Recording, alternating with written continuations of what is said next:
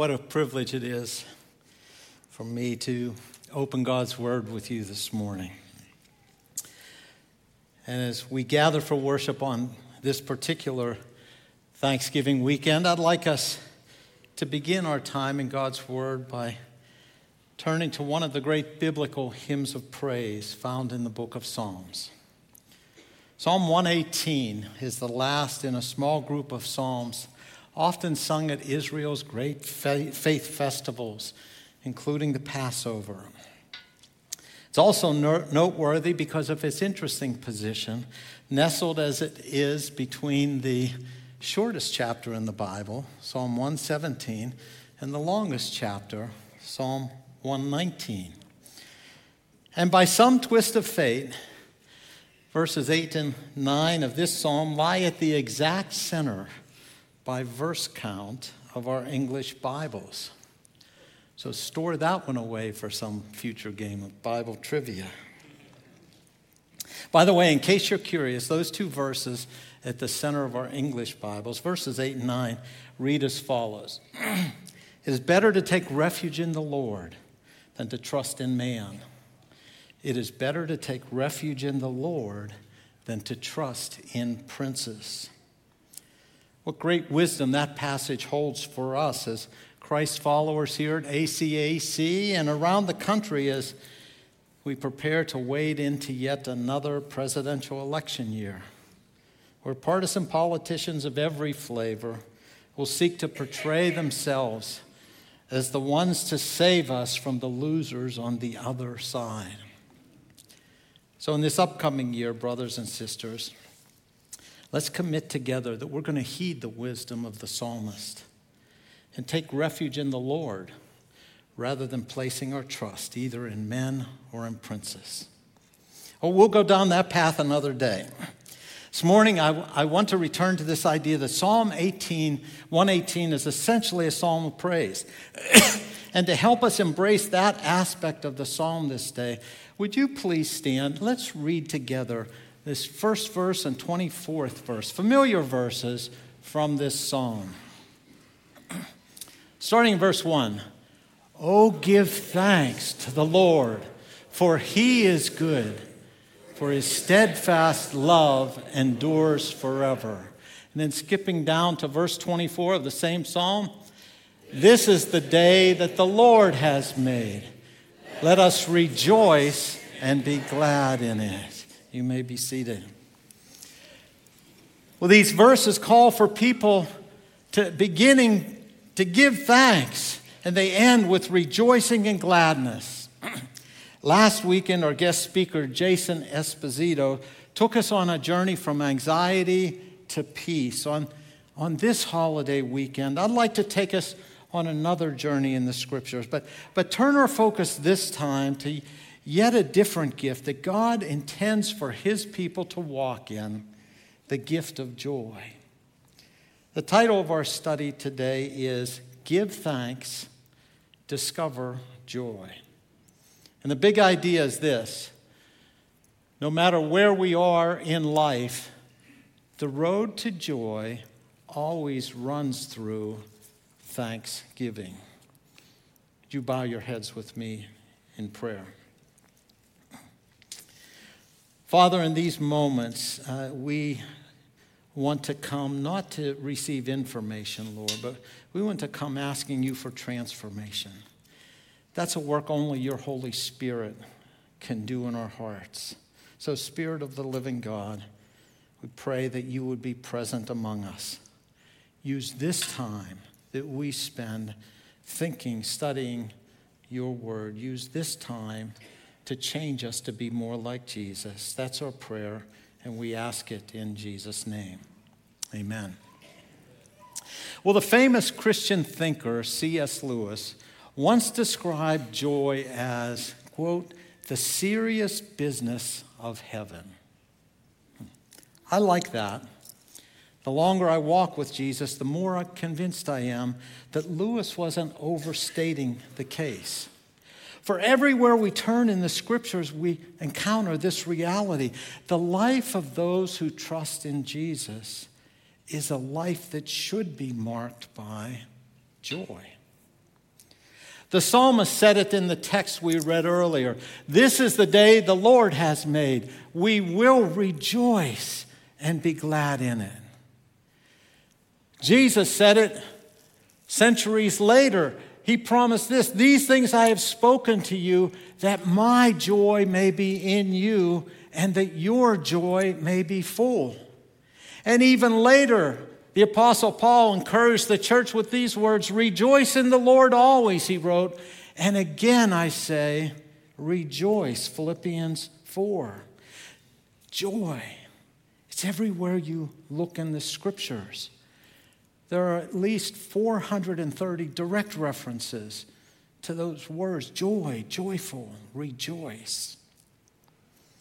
I remember early in my walk with the Lord encountering this kind of joy in the most unusual of places. The occasion was a funeral for a teenage boy named Kevin, who had spent most of the years of his tragically short life battling a degenerative health condition. But Kevin hadn't spent his time on this earth wallowing in victimhood.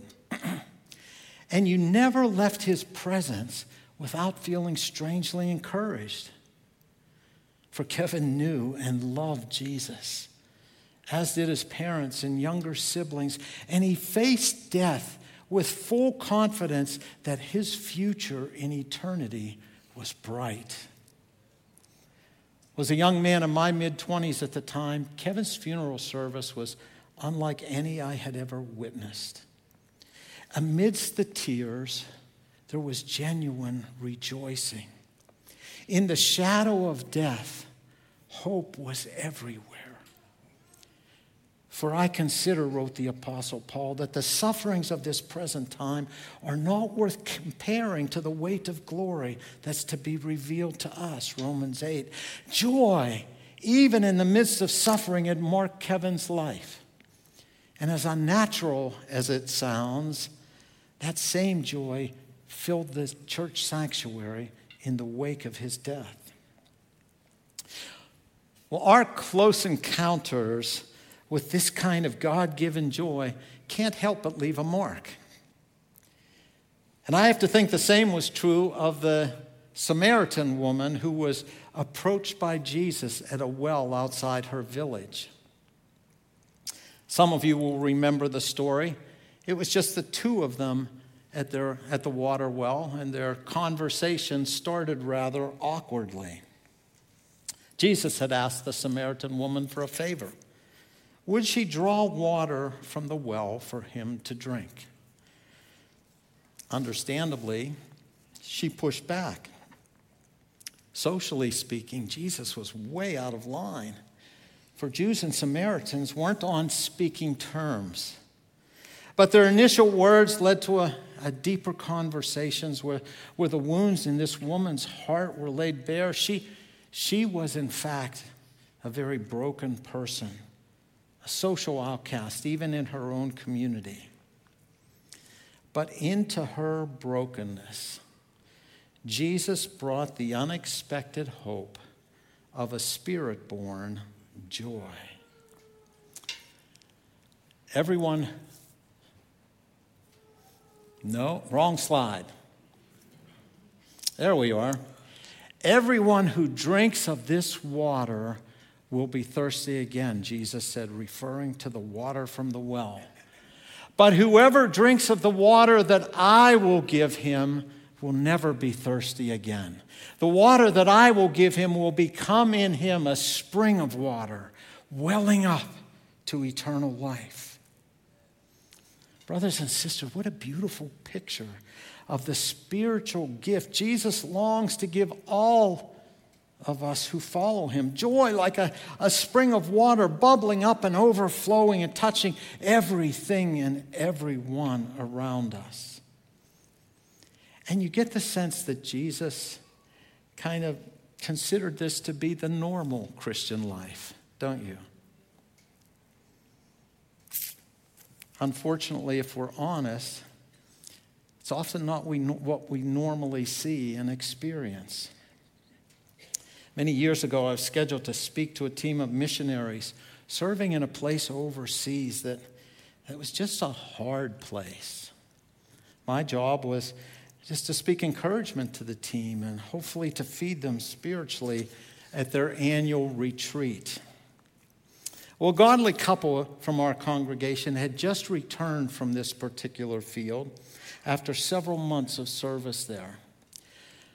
So, as part of the preparation for my trip, I asked this couple, what did they see was the greatest need among that missionary team? Without hesitation, the woman replied, Joy. Life is hard for the people in that place. And it just seems like even among the Christians, there's no joy. And the missionaries themselves are so overworked and exhausted by the hardships there that even though they work so faithfully to serve, there's too little joy in their service. I think the people of that place desperately need to see living examples of joy. Well, I wasn't expecting that.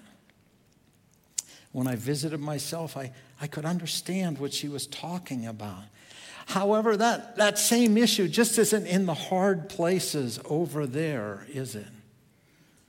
We see that right here as well. One Christian writer wrote of the absence of joy here in our own culture. He said, Everyone wants it, but no one seems to have it.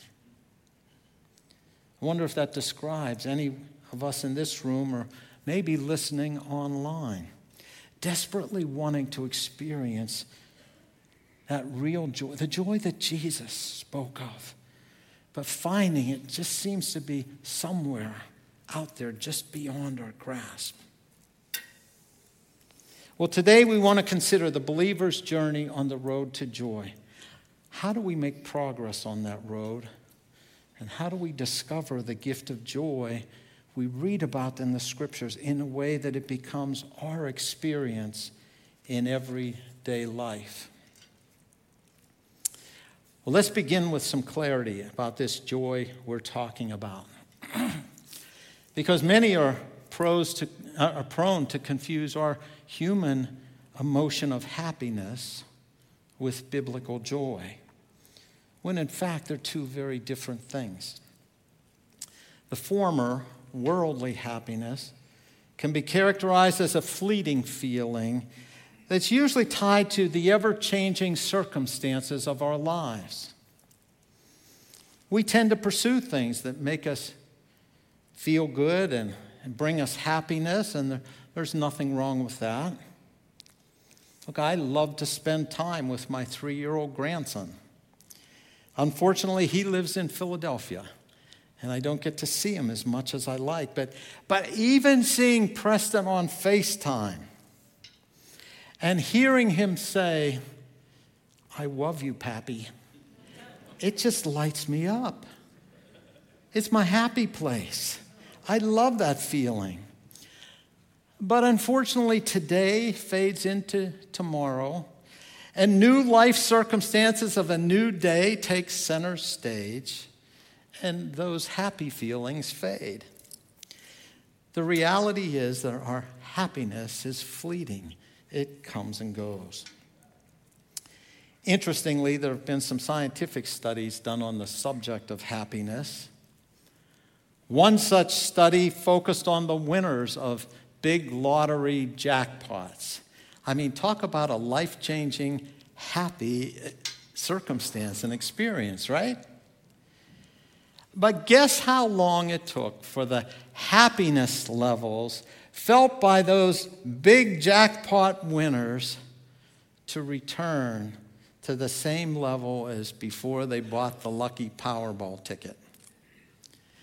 Well, at least the researchers in this study learned it, it took about a year for that to happen. Those outward feelings of happiness just don't have a long shelf life. But the joy we're speaking of today is different, for biblical joy is not just another fleeting human emotion. Rather, joy's been described this way been described as a deep seated and inner gladness and assurance that ignites a cheerful heart. I like that. A deep seated inner gladness and assurance that ignites a cheerful heart, which in turn leads to cheerful behavior. Joy is dependent not on our outward circumstances, but rather on a deep inner sense of well being in the heart of a person who knows it is well with my soul. Joy is a gift from God and a fruit of His Holy Spirit alive in you. And despite what the prosperity teachers might say, while Jesus did say his joy would be with us, he didn't promise his followers a lifetime of happy circumstances. He was quite clear about this. Jesus said that his followers would experience trials and persecution in this life. Not exactly words I associate with happiness. But even so, the Apostle James could write Count it all joy, my brethren, when you face trials of various sorts. Count it all joy when you face trials. James 1 2. Even in the midst of life's trials, we can discover Jesus' gift of joy bubbling up from within. So, armed with this understanding, what practical steps can we take today to move along, move forward in this road to joy? Well, let me suggest two old school worship choruses that might help us take the first step. For all who would know, the joy of the Lord is my strength, must first learn to give thanks with a grateful heart. Discovering joy begins with a recognition that the road to joy always runs through thanksgiving. Enter his gates with thanksgiving and his courts with praise. Give thanks to him. Bless his name, wrote the psalmist in Psalm 100. In a very real sense, our gift of thanks opens the door to receive his gift of joy. Only as we enter his gates with thanksgiving do we position ourselves for such an exchange. The road to joy runs through thanksgiving. Centuries after the psalmist wrote these words, the Apostle Paul amplified the thought for believers in the early church. He wrote this. He wrote this. he wrote this always be thankful. 1 Thessalonians 5. Now, some Bible translations render this verse as give thanks in all circumstances. No, we're not told to give thanks for all circumstances. We're not told to give thanks for cancer or for war or for injustice. But we can give thanks in all circumstances. For even in the midst of the worst this world can offer, God is still good. As the expression goes, He is good all the time. And all the time, what? He is good. The late Christian author Corrie ten Boom learned to give thanks even as a prisoner in a Nazi concentration camp, surrounded by death and despair. Have you positioned yourself to receive joy by always learning to give thanks? A pastor, how does a person do that, you might ask? How does somebody learn to always give thanks in all circumstances? Well, let me suggest three practical ways you can begin to cultivate that kind of a grateful heart practical, simple things. First, make it your practice to get specific about the good gifts for which you are thankful today. Make it your practice to get specific. You see, it's one thing to know that every good and perfect gift is from above, James 117. But it's another thing altogether to thank your Heavenly Father for each and every one of those gifts in your life today and every day. I was speaking with someone this week who's familiar with counseling processes used to help those recovering from various forms of addiction. He told me that one common tool used in such situations is something they call a gratitude journal. Now, a gratitude journal is just like a prayer journal, except that it's just a record of the things for which you're thankful to God, not just a list of your prayer requests, the things that you're asking for from God. What a great idea. What specifically are you thankful for today? Maybe write it down. Share it with your spouse or uh, someone close to you. Then offer it back to God as a prayer of thanksgiving. I'd like to suggest that we all take one day this week and keep a gratitude journal. Write down every good gift that we see in our lives throughout the course of that day, and then share it with someone close to you and also with God. Second, what can we do to grow in our spirit of thanksgiving? How about this? In addition to daily giving thanks for the things God has done, why not ask the Holy Spirit to help you see and acknowledge His good gifts as you're experiencing them? in the moment. Learn to practice the presence of God in the moment. Recently, when I arrived home, it was already dark on a cold, clear night, and, and I was greeted by a sky already ablaze with stars. And in that moment, the first words that came to my mind and my lips were the words of that great old hymn O Lord my God, when I in awesome wonder consider all the worlds thy hands have made, then sings my soul, my Savior God, to thee, how great thou art. What if that type of experience became the norm for my day and your day? Lord, thank you for the, the, the beautiful fall leaves on that tree as we pass.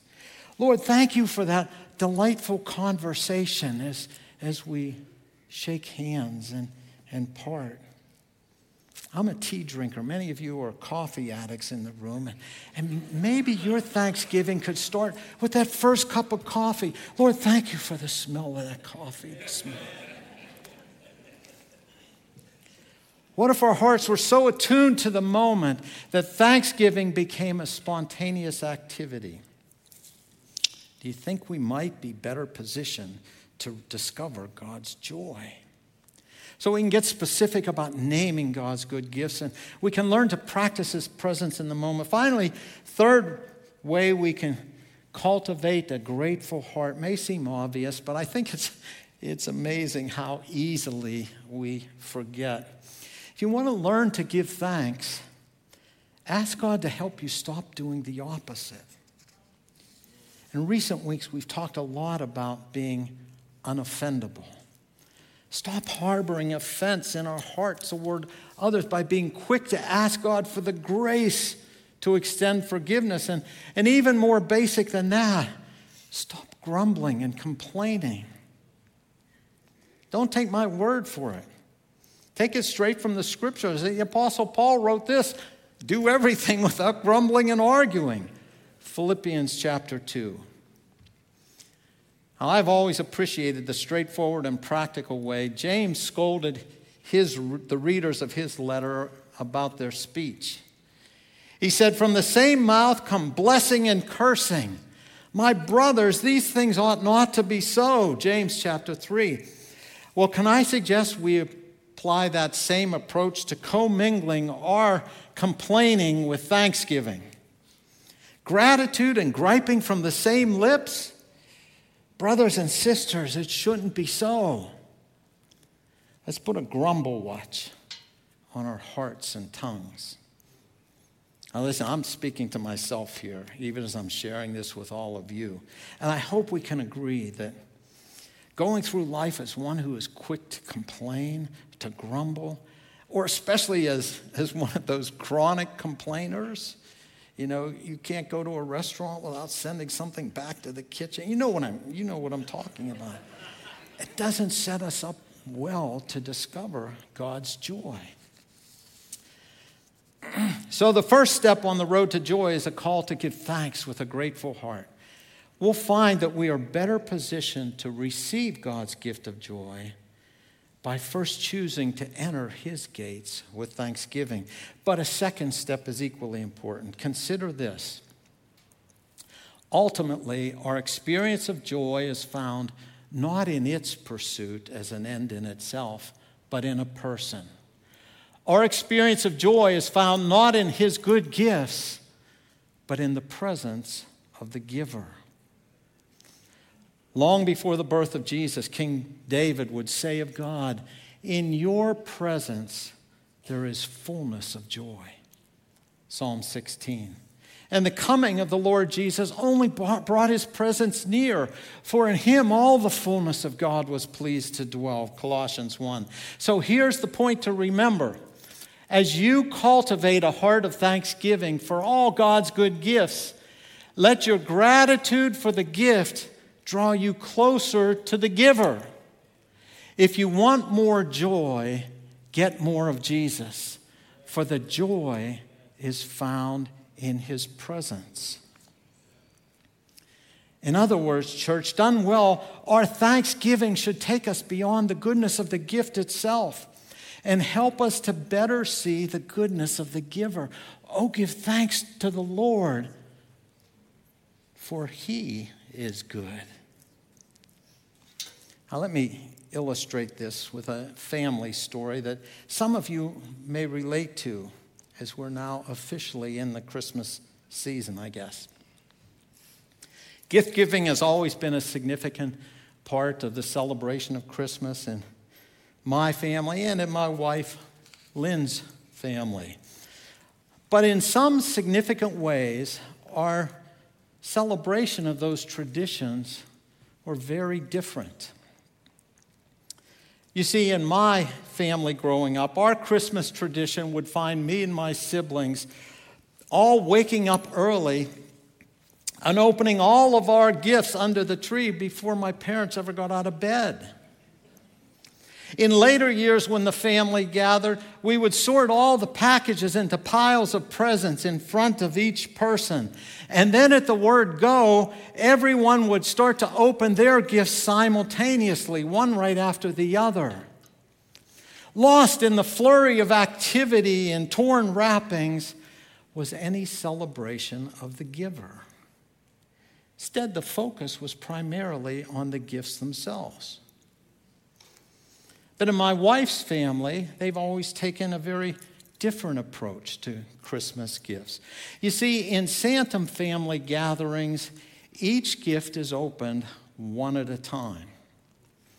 And when it's your turn to open a gift, you unwrap it and, and express your light. But then, and, and re, this is mandatory, you walk across the room to thank the giver and do so with a big hug and a kiss.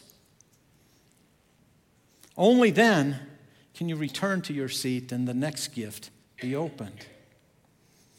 Now, do you see the difference? In the Santom family, the focus is on the giver of the good gift. And the opening of each gift just provides another occasion to celebrate that giver. Done this way, the whole gift giving event takes forever but it beautifully, but it beautifully draws people into closer relationship with one another. At least that's how it works in theory. In practice, our human failings can get in the way and throw a clunker in there sometimes. That's what happened to me the Christmas after our oldest child, Derek, was born. Now, I have to confess, I'm not the most thoughtful gift giver in our family. And on that Christmas, after Derek was born, my wife, Lynn, was still, she was still trying to lose some of her baby weight. And I guess you could say um, I was just oblivious to how that might make a young mom feel. So when I went shopping for Lynn that year, I did what I thought a loving husband should do. I went looking for something personal for my wife, not practical. I mean, rather than get her a vacuum cleaner or something, I bought her a new dress that just caught my eye. Now, there were some books out back then to help fashion challenge guys like me. Dress for Success was one, another was Flattering Your Figure. Unfortunately, I hadn't read any of them. so, the personal gift I wrapped for my wife that year was a hot little stretchy, form fitting dress in a pattern that featured big, bold, horizontal stripes. In short, it had everything you could ever want to help the woman you love look and feel heavier than she really is.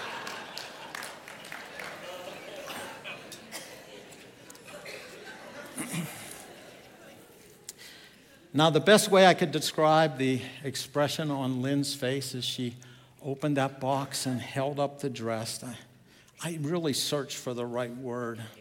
Best I could come up with was um, aghast. Lynn was aghast when she opened that gift. She didn't even try it on, just kind of dropped it. And instead, with, she said with all the sweetness she could muster, Honey, I hope you still have the gift receipt.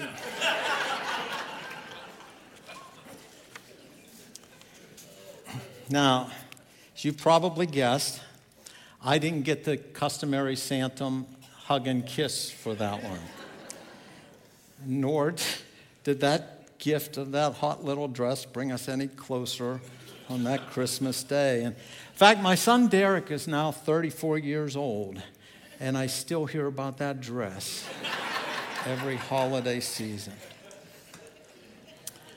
But listen, every illustration has its limitations. Thankfully, brothers and sisters, unlike my gifts, God's gifts are always good. He never gives clunkers. So, in His case, we can always allow our gratitude for the gift to draw us closer to Him. And in doing so, position ourselves in ever increasing measure to discover His joy. Give thanks, church discover joy. May the Lord fill your hearts with gratitude for all of his good gifts in the weeks ahead. And in that spirit of thanksgiving, may your soul be drawn closer to the giver. For in his presence, in the presence of the giver, that's where the joy is discovered. Let's bow our heads.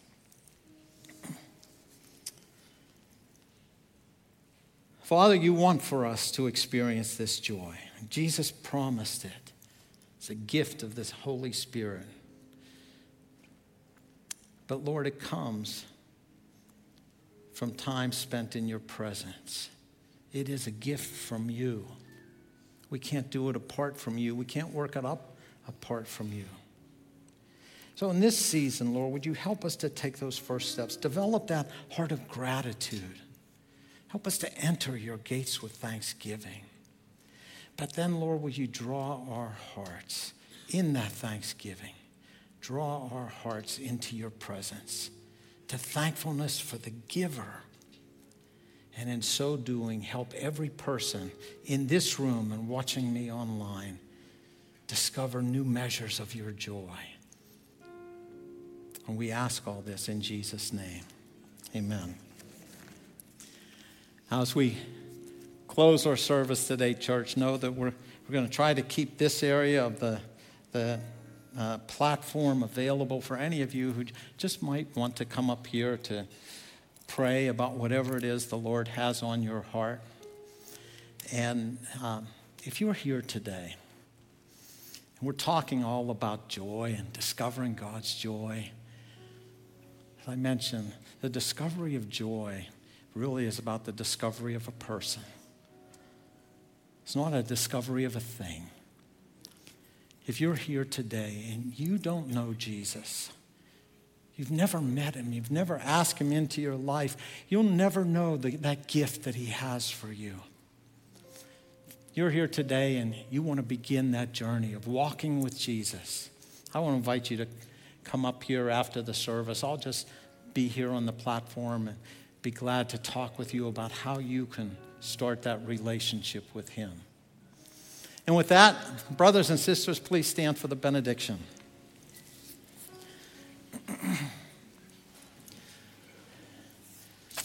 and now, church family, as you leave today, may God fill your heart with thanksgiving.